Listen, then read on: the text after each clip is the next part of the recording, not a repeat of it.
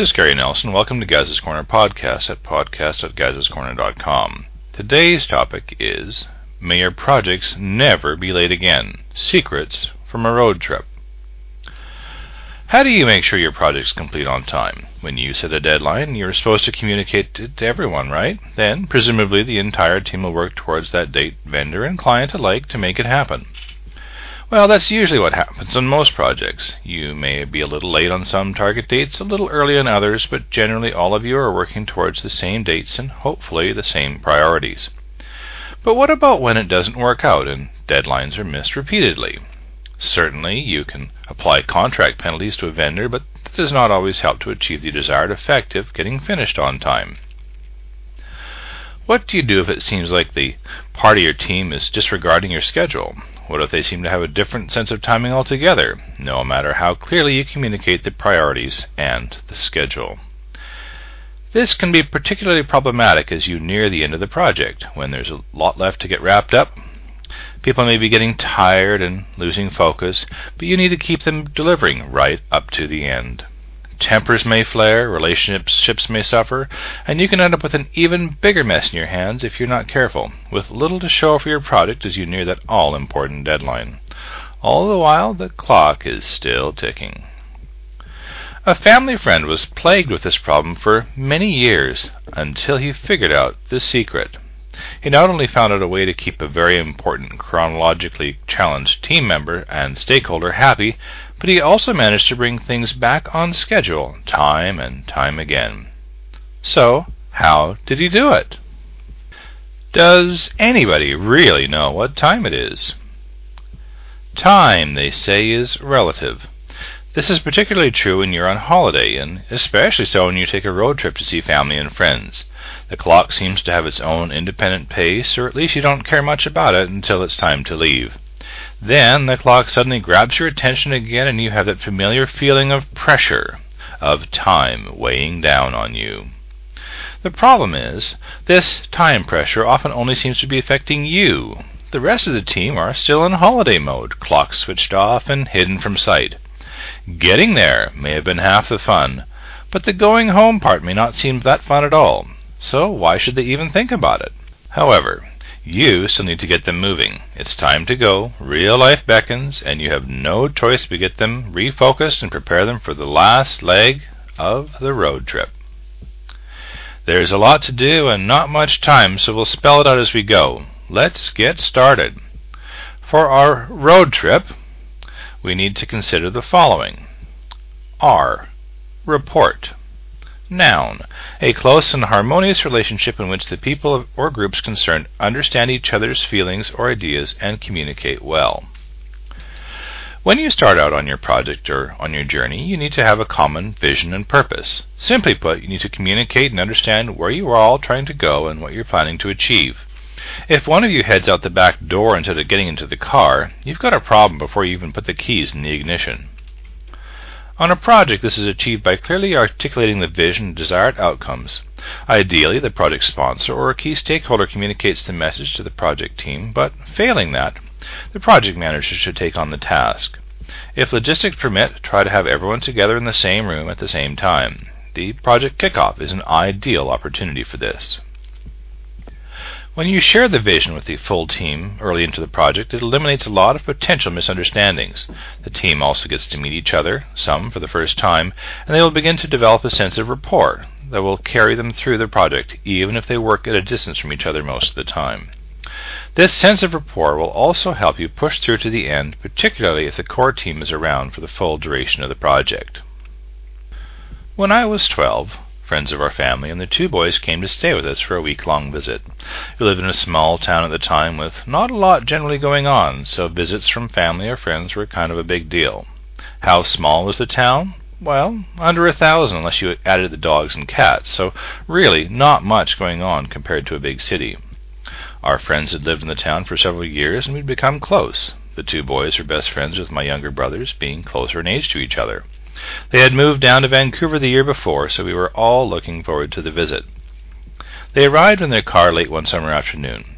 We helped them unload their car, and the visit began. Kids first played in the house, then in the yard, and the noise carried on down the street friends reconnecting and just having fun. The adults caught up on recent events, chatting for a while in the kitchen, then the conversation moved out to the backyard. The swatting of mosquitoes struck a counterpoint to the sizzle of hamburgers and steaks grilling on the barbecue. The conversations went on late into the evening, well after the younger kids were supposed to be in bed. Oh, Organize the team. Once you know where you're going and what you need to do, you'll need to organize a project team to get the job done. Depending on your project, this may be a small internal team or a large distributed team involving multiple vendors, business units, and teams spread across the planet. You need to organize the project team and assign tasks from the outset, but this is only half the battle. Managing the return journey, or the final leg of the project, can require some special handling. Some people may not want it to end and may drag their feet in producing those final deliverables. Incidentally, this common drag your feet mentality may be also the reason for the 20-80 rule. For example, the last 20% of the project can seem to take 80% of the effort. Throughout the visit, the adults visited and kids played from sun up to sundown. Everyone enjoyed themselves and the time they spent together. A week can seem like a long time, but it's far too short when you're having fun visiting. However, as with all vi- visits, it was finally coming to an end. The night before they were to leave, the visiting father announced their schedule for the morning. He stressed that he didn't want to leave late as they had a long drive ahead of them. We need to get up early, have breakfast, and get packed up quickly so we can all be on the road by 10 a.m., he said firmly. His wife nodded. The boys sighed. We need everyone helping so we can get out of here on time. A. Act on the plan. When you have the vision, the team, and your plan, you need to put it into action. Otherwise, it's all just a nice theory and pretty Gantt charts on the wall. Plain and simple, you just need to get to work and follow the plan. Sounds simple, right? In the morning, we all got up early and had breakfast. Once the suitcases were packed, my younger brothers and the two other boys shot out the back door for a last chance to play before we, they had to leave. They made the most of it, tearing up and down the street, some riding on bicycles, while the others were running along behind. Inside the house, the adults were chatting. Well, at least the two mothers still were. I was outside with the men, helping them carry the suitcases and bags out to the car. After nudging one suitcase a little tighter into the pile, the visiting father walked back up to the front door and called up into the house. Hurry up, dear, we need to get going. We want to make it to the hotel before dinner. Just another minute, was the reply. D. Decide what is actually important. Not everything in your project is important. Well, not of equal importance anyway. There will be different sets of priorities as you work through the project, and as a result, not all relationships will go smoothly. At times, some people will disagree with your priorities or simply rub you the wrong way. The key thing is to think about what is most important in each situation before you react. What's the most important thing? The schedule, the deliverable, or the relationship? He grunted as he lifted the next pair of suitcases and then walked towards the car. I grabbed a smaller suitcase and followed behind. He set down the suitcases and looked at his watch. Reading it upside down, I could see it was five minutes to ten. He seemed pretty relaxed, though, which surprised me. My father had told me that his friend hated to be late and really got grumpy about it. The odd thing was, he didn't look grumpy or annoyed at all. More curious than polite, I just straight out asked him, why aren't you grumpy? He raised an eyebrow. Why would I be grumpy? Because Dad said you don't like to be late, I replied. T. Tactics. Dealing with people is hard, especially when they're not doing what you want them to be doing. It takes a lot of effort to communicate, manage expectations, reshare the vision and priorities, reset expectations, communicate some more, only to find they're still not complying, or simply not getting it. It can be extremely frustrating but you have to be smart about how you approach it rather than just acting on your frustration. You may simply need to employ different tactics. If you can't solve the problem head on, try and approach it from a different angle. He gave me a little smile. I used to get grumpy when we would go on trips. The first few years we were married, I got very frustrated whenever we were trying to leave. My wife would always want to have a little more time to visit or look around, no matter what I did or said. He lifted a suitcase into the back of the car. At first, I decided I would just start packing up early and load the car myself to give her more time to visit. That way, she'd be hopefully feel she had visited enough and would know it was time to go when I finished packing the car. R. Reflect. Action is not everything. Sometimes you need to take a step back and look at the situation or the project from a distance. When you're in the thick of things, it can be hard to look at the big picture. You need some time to reflect on a regular basis. Little inspiration actually happens while you're sitting at our desk slogging away, focused on the small details.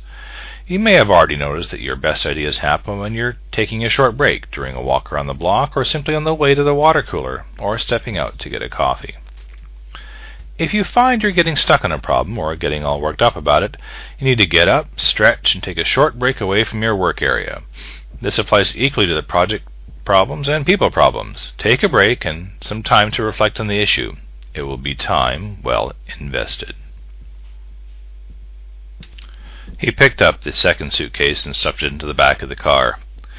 Unfortunately, it didn't work. I would end up doing most of the work to pack up, and she still kept visiting long after I had finished packing the car.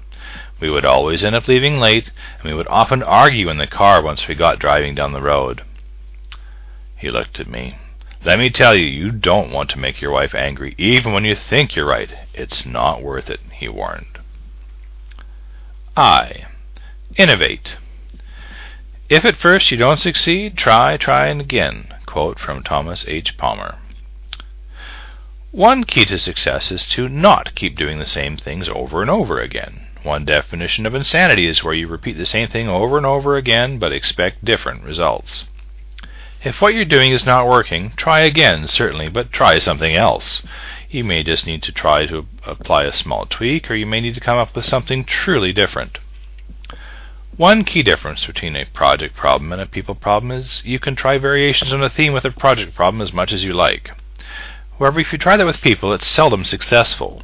They will soon see through your repeated feeble attempts to get them to change, and more than likely get annoyed with you and become even more resistant to your efforts. You need to be truly innovative, and you may eventually realize you can't change other people, but you can change you and your approach to things. He took the suitcase from my hand and put it on top of the other two. But now it all works out. She gets to visit, I load the car, and we all leave happy. How did you do that? I asked as he closed the back of the car. I finally got smart. I realized she would never change. She would always want to have the last few minutes of visiting. After all, it would be months or even a year before we would see our friends again. I finally learned the secret. He winked. Kids love secrets. What is it? What, what, what was it? P. Plan for delays.